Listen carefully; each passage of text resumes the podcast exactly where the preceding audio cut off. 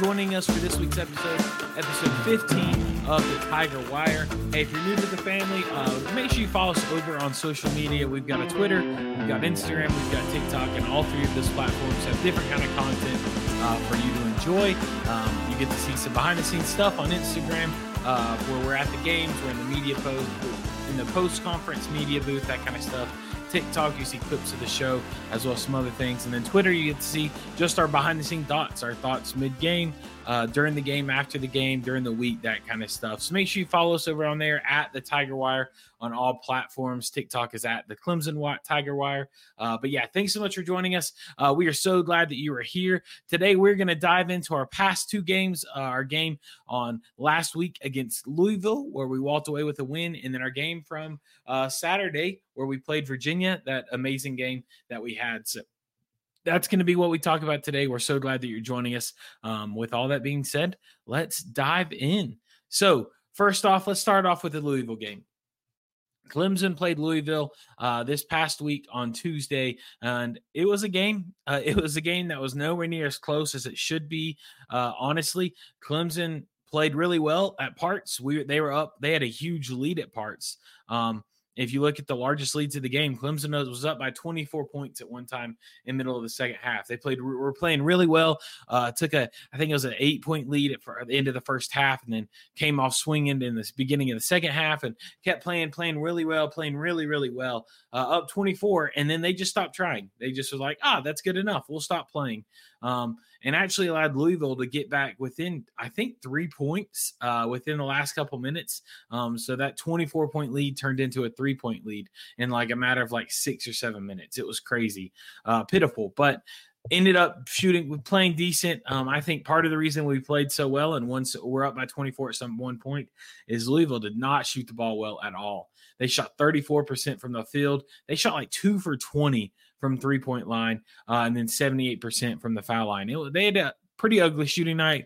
Uh, Clemson, on the other hand, did not have much better from three. They ended up shooting five for 21, so not too much better, 23%, but they did shoot 43% from the field, 22 out of 51.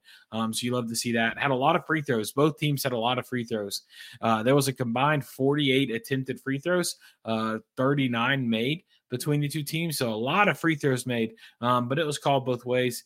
Rebounds, gosh, three straight games, three games in a row, Clemson has been out rebounded. Here's how bad it was, though. Louisville out rebounded us 48 to 29. 48 to 29. Our offensive rebounds, Louisville had 21, Clemson had four. Unless ESPN is lying, that's I'm looking at the stats on ESPN's website right now. 21 to 4 offensive rebounds. Defensive rebounds was 27 to 25. Ugly. Ugly. Got to fix that. Can't happen that. Uh, but assists, we played well. It was another game, double digit assists. Love to see that. 13 to 4. Steals, they had more blocks. We had six blocks to their zero. Um, total turnover 16 to 13. We they turned the ball up a little bit more. Um, but overall, Clemson played well. I'm not going to spend too much talking about that game because it was almost a week ago. So uh, we'll move on. But Clemson ended up winning 70 to 64 you got to win over a team you should win against. That's all we'll say about that. It should have been farther than that. It should have been more that 24 points, but we took our nah, we took the gas pedal off. We let off the gas. So, um, but that was that game. Glad to see we got out on top though. That was important, especially after that Duke game. Uh, got to hit the road, hit, hit, come back at home and win a game. Um, but then Saturday, yesterday we had a game against Virginia at home, and guys, I'm still upset about this game. I'm still upset about this game. Uh, I'm just going to go through the stats and then we'll talk through a little bit more player coach per uh, what they should have done, that kind of situation. But guys, gosh, it was rough. Um, Virginia led the entire game. Uh, Clemson's biggest lead was by three points, and it was early. The rest of the game, I believe every single TV timeout, Virginia was winning. Um, some points they got up to 12 point lead. Uh, sometimes it was closer, but gosh, it was it was rough. Um, Field goal percentage, Virginia shot 44%. Clemson only shot 35% from the field. Three point percentage, Clemson shot 35% again. Uh, Louisville or Virginia hit 33%. Um, free throws, Clemson, if it wasn't, if we didn't get calls like we did, and I'll be honest, if you watched our last episode, I talked about PJ Hall, and we'll get into this more in a second, but I talked about PJ Hall not getting star treatment. He got it this game, and he hit 10 free throws because of it. We had 18 free throws compared to Virginia's nine. Um, made double the amount of free throws that they did. Uh, it was if it wasn't for that, we were we were in trouble. And we'll get there in a second. But uh, uh, rebounds again, we were out rebounded 38 to 33. They had two more offensive rebounds and three more defensive rebounds. Only had nine assists. So, guys, if we don't score, if we don't have double digit assists, we lose. That's how it has been every time. I think except for once. Um, stills, tie game, blocks. They had a couple more blocks. Turnovers. We only had four turnovers this game. That's it. Four turnovers against a really good Virginia defense, and we still lost. God, you can't do that. You can't do that at all. Um, points in the bank, 30 to 22. Fouls, they had 17 fouls called on them. We only had 11. And with all that, we still lost. And so let's go into how the game ended if you didn't weren't able to watch it. Uh, Virginia was up by like eight at the end of uh, after eight minute type TV timeout uh, break, maybe was six. Um, yeah, eight at 12 minute, six at the uh, eight minute, five at the four minute, and we needed to come back. We, I think that's right. I could be off a couple, but we needed to come back soon. And so we hit the ground running. We made a huge comeback. At one point, Louisville was up by 12 in the second half, and uh, Clemson started to come back. Clemson started to play well. They started to hit the shots. They started to play in defense how they needed to. They started to move it around. Um, but then it just they just went to pieces. Uh, late in the game, we we had a chance. Uh, we had a chance to do it with five and a half minutes left. PJ Hall hit his first three point. Um, he was one for six, one for six. So he made his first three points with about five and a half minutes left to go in the game. We didn't make another field goal the rest of the game. Five and a half minutes. PJ Hall hit a th- field goal. We did not make another field goal. We did not make another basket from the field the entire game. Let let that sink in. True. Let that let that simmer. Let that sink in a little bit. We're playing Virginia, who yes has a good team, has a good team defensively. And for five and a half minutes of the game, we didn't make one basket. What what in the world? How do you expect to win? And then we only lose by one point. We all that mess for one point loss. Um, so five and a half minutes left. We go through. We make a bunch of. We have. We did shoot a lot of foul free throws late in the game. Uh, Virginia would make some. They'd miss some. They'd make some. They'd miss some. Um, but fast forward to towards the end of the game, we're down by uh, six. Yeah, we're down or down by four, 66 to 62 with seven seconds left. PJ Hall shoots a three, even though he can't make threes. He's made two threes uh, at home and against the ACC all year. Say that again. He's made two three point shots at home against ACC opponents all year. He's like two for 26. It's pitiful.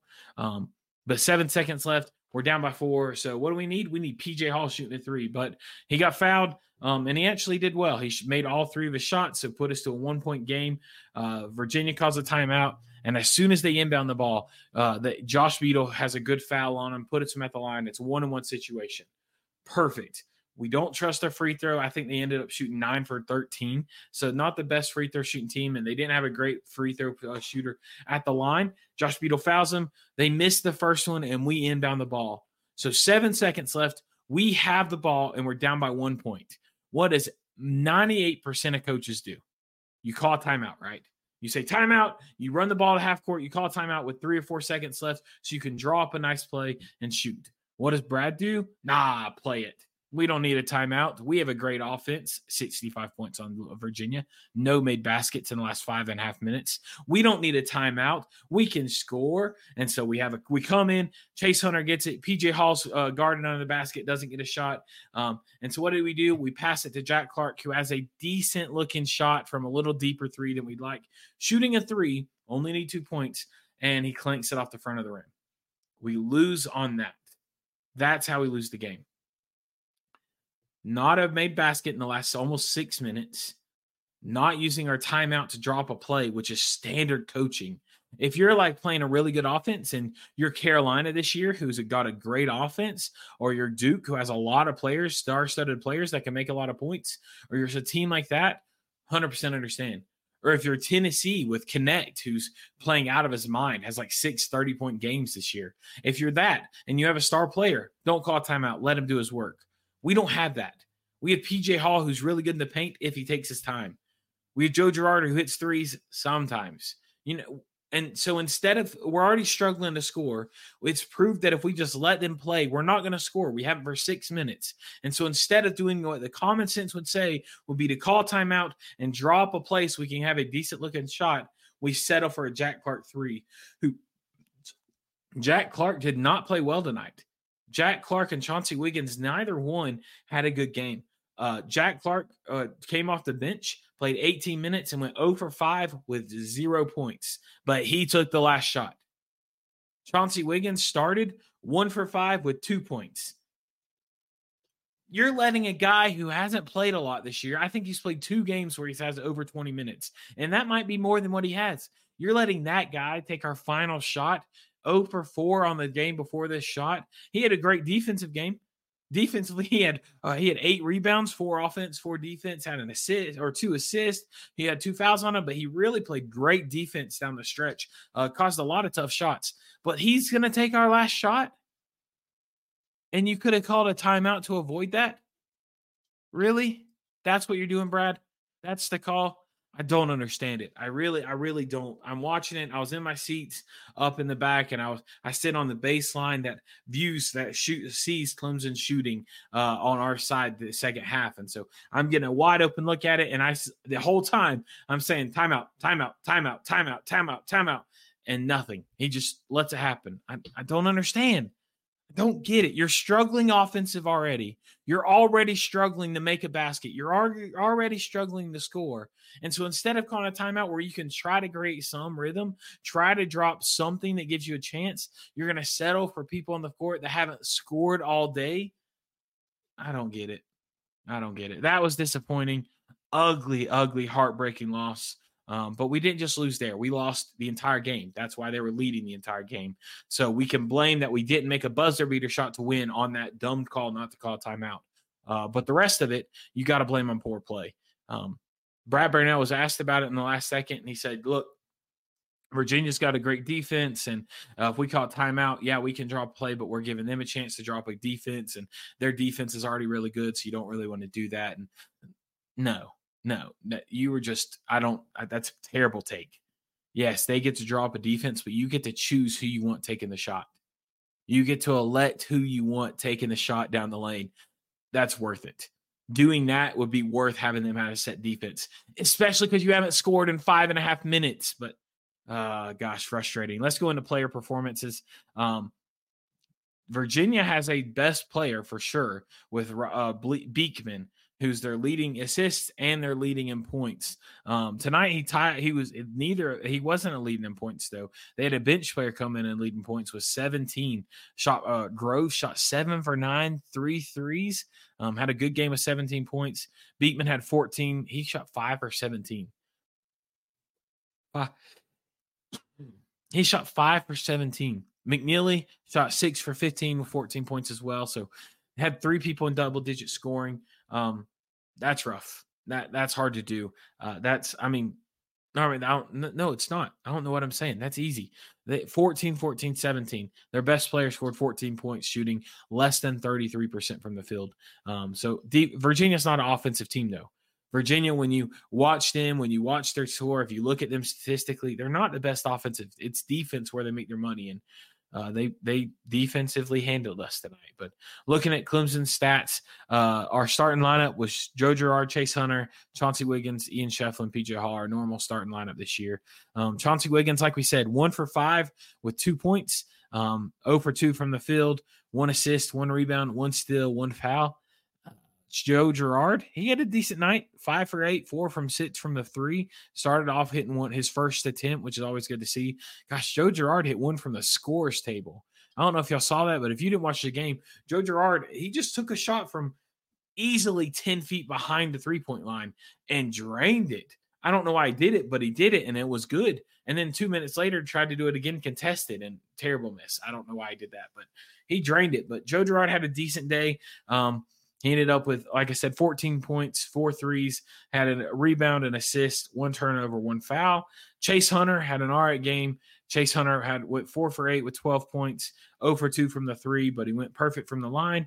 Had two assists or two rebounds, one block. He had a good block, good block from behind, swatted on the right. It was a good one.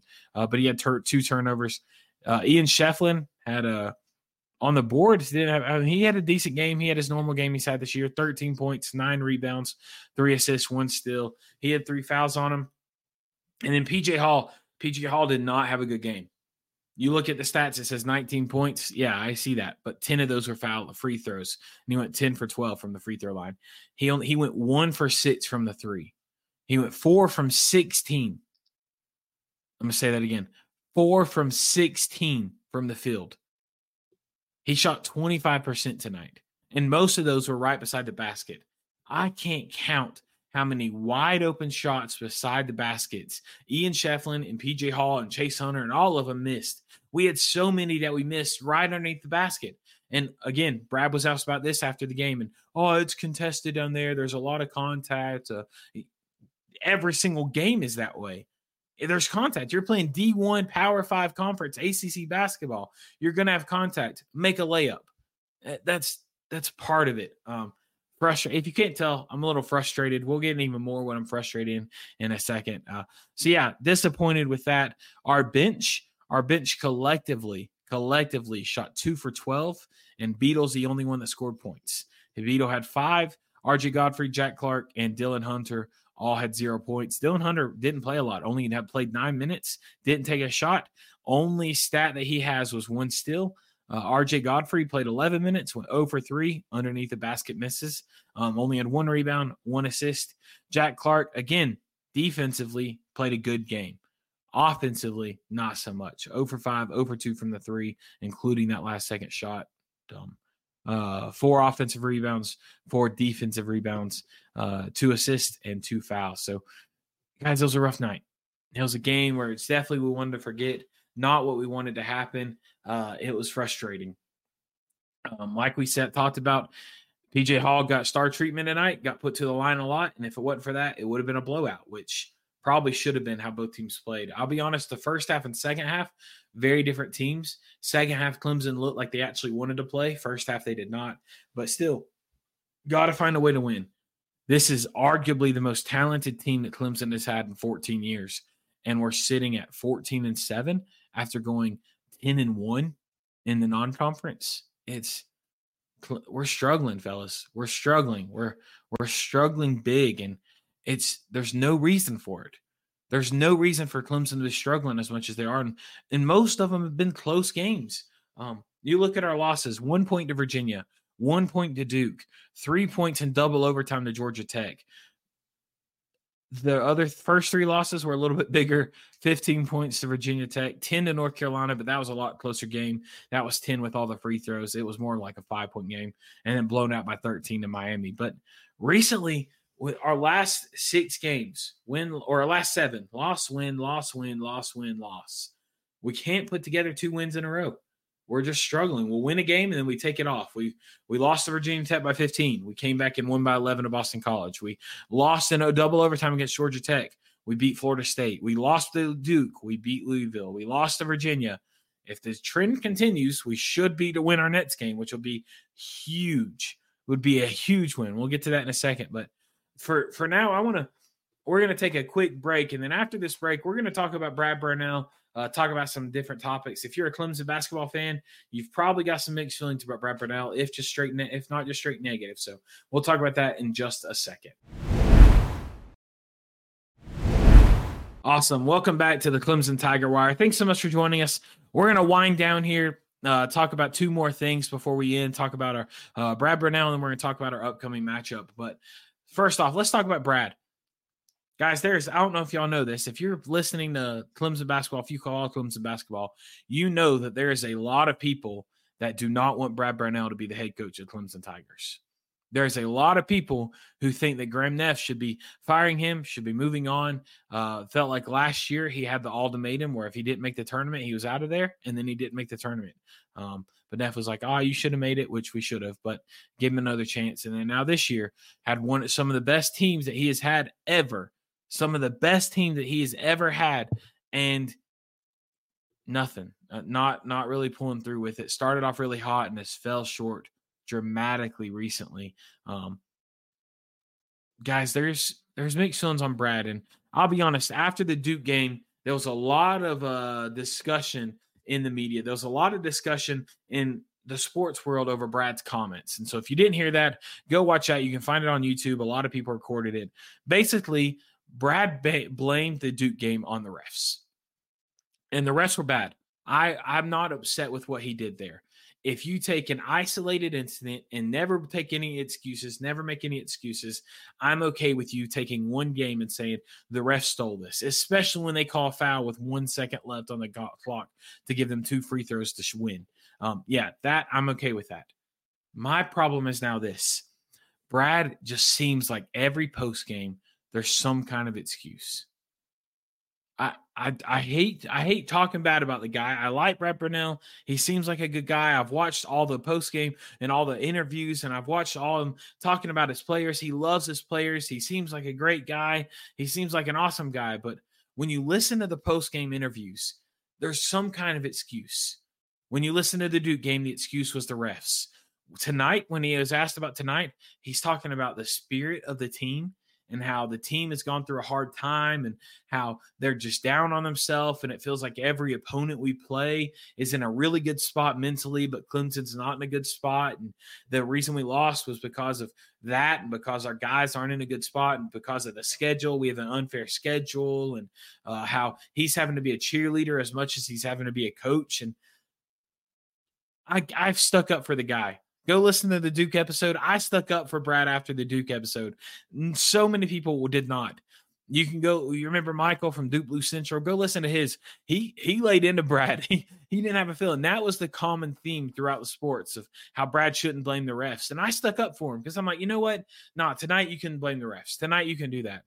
But then tonight you're gonna blame the loss on this team spirit, and you're gonna blame the loss on the guy's headspace after going through a rough stretch. That's not winning. You're not going to win like that. You've got to win if you're going to take responsibility. You're going to say, We lost because we did trash. We lost because we shot terribly. We lost because we turned the ball over. We lost because we couldn't box out. We lost because of this. You don't say excuses. You say, These are why we lost. This is what we've got to get better. Now let's go do it. Um, it's frustrating. And I, Thursday night, I was having a conversation with a friend, and they were like, "You, what do you what's your real thoughts? Where do you really feel about brad? Do you do you like that he said that in the interview? And i told him i was like look personally no after the duke game but i get why i did it. And honestly i'd probably say the same thing. And then now it's just it seems like this is going to be a, it seems like there's a pattern forming. When when we lose it's not what can we fix? It's ah, the team that chemistry's down or the team spirit's down or they're not in the right headspace and our opponents are in a great headspace. When the ACC and we lost those first three games uh, that against Miami, Carolina, and Virginia Tech, Brad said, "Oh, it stinks because we got a terrible start to the ACC. We started off really hard uh, while other people have an easier start." Might have been true, but no, you lost. There's no reason we lost to Miami by 13 points when our players just didn't show up. Carolina, we shot one from 18 from the three point line. Virginia Tech, I think our guys forgot to get off the bus. It's we've got to start. I think until Brad says, guys, light a fire, lay into him, get onto him. He does during the game, but it seems like post conference and after. Again, we don't know what's going on in practice. He could be chewing him out in practice, and I hope he is. But in the post conference, it seems like he's given every single guy an excuse to be like, "Hey, here's your jail, get out of jail free card." Here's your reason why you're losing. Here's the reason, the excuse on what's going on. And it's frustrating. I think it's time for him to take some responsibility. I'm not going to say that we need to fire him. I'm not going to say that because I really like the guy. I think he could do something special, but I'm going to say we have five home games left. And then we also have five away games. So we got 10 games left in the season, and it's not an easy schedule. Uh, we got against only one more against a top 10 team or top ranked team. Um, but then we got we go to two Syracuse, host Miami and State, go to Georgia Tech, who's beat has some big wins this year. Um, against Florida State, against Pitt, at Notre Dame, against Syracuse, and end at Wake Forest. We don't have the easiest schedule left. You've got to see some improvements. We've got to see some steps. We've got to see this team playing like this team can. Um, we've got to see this team truly coming together and getting connected and starting to be the talent that we have. What happened to the team that went to Alabama and beat them by eight, eight points? You know, what happened to the team that uh, played so well against TCU? What happened to those teams? That team was completely different than what we've seen so far in the ACC. And it's not because of team spirit, it's not because of our headspace. It's because of our players' performances and our coaching decision. And it's time that the responsibility is took and we take the next steps to get better. Um, so that's my challenge. Brad Brownell probably never hear this. No player from the NA Clemson will ever hear this, but if they do, that's the next step. Please just take some responsibility. Let's move forward. We're better than this. Do better than this. Um, so that's my thoughts on Brad. We'll give you an update after the Nets game. We'll see how that goes. But uh, uh, last two things we're going to talk about is one, Alex Hemenway, my favorite Clemson player right now, should be coming back soon. He was cleared to uh, before the Louisville game, and Brad was like, I want to give him a little bit more time. And then he had Virginia yesterday. So hopefully Tuesday he comes back. Hopefully we get to see him in action. Would love to see him back on the court. Really excited about that. But our next game, we're excited about it. We got Tuesday. Uh, we're going to Chapel Hill where they just had a big win over Duke on the Saturday, yesterday evening. Um, we're going to Chapel Hill. We're excited. Uh, we this is gonna be our second time in Chapel Hill. The Tiger Wire. We're gonna be there. We'll be there live, recovery media, go to the post conference, that kind of stuff. It'll be our first time going to an away arena and covering media. So we're really excited about that. Other than Asheville Championship, so we will come to you live. We'll probably put an episode out Wednesday talking about our thoughts from that Tuesday game. But make sure you follow us over on Twitter to keep up to date. But uh, I think that is going to do it for this episode. That's going to be about all we have. Um, make sure you stay connected. Look forward to future episodes. Again, follow us on social media. Uh, leave us a review. Written reviews are awesome. Five stars are awesome wherever you're listening to. Go subscribe to our YouTube channel. We got some clips over there, and you can watch the podcast right now if you're listening to it. Come watch us. Uh, you get to watch us talk about it. And then coming up soon, we also be looking forward. We'll be having our ACC midseason report when we have Anthony and Michael back on the show uh, talking about that. So it's going to be great. A lot of exciting stuff coming soon. Uh, but until then, we can't wait to see you then. Uh, keep that Tiger pride alive and roaring. And as always, no time.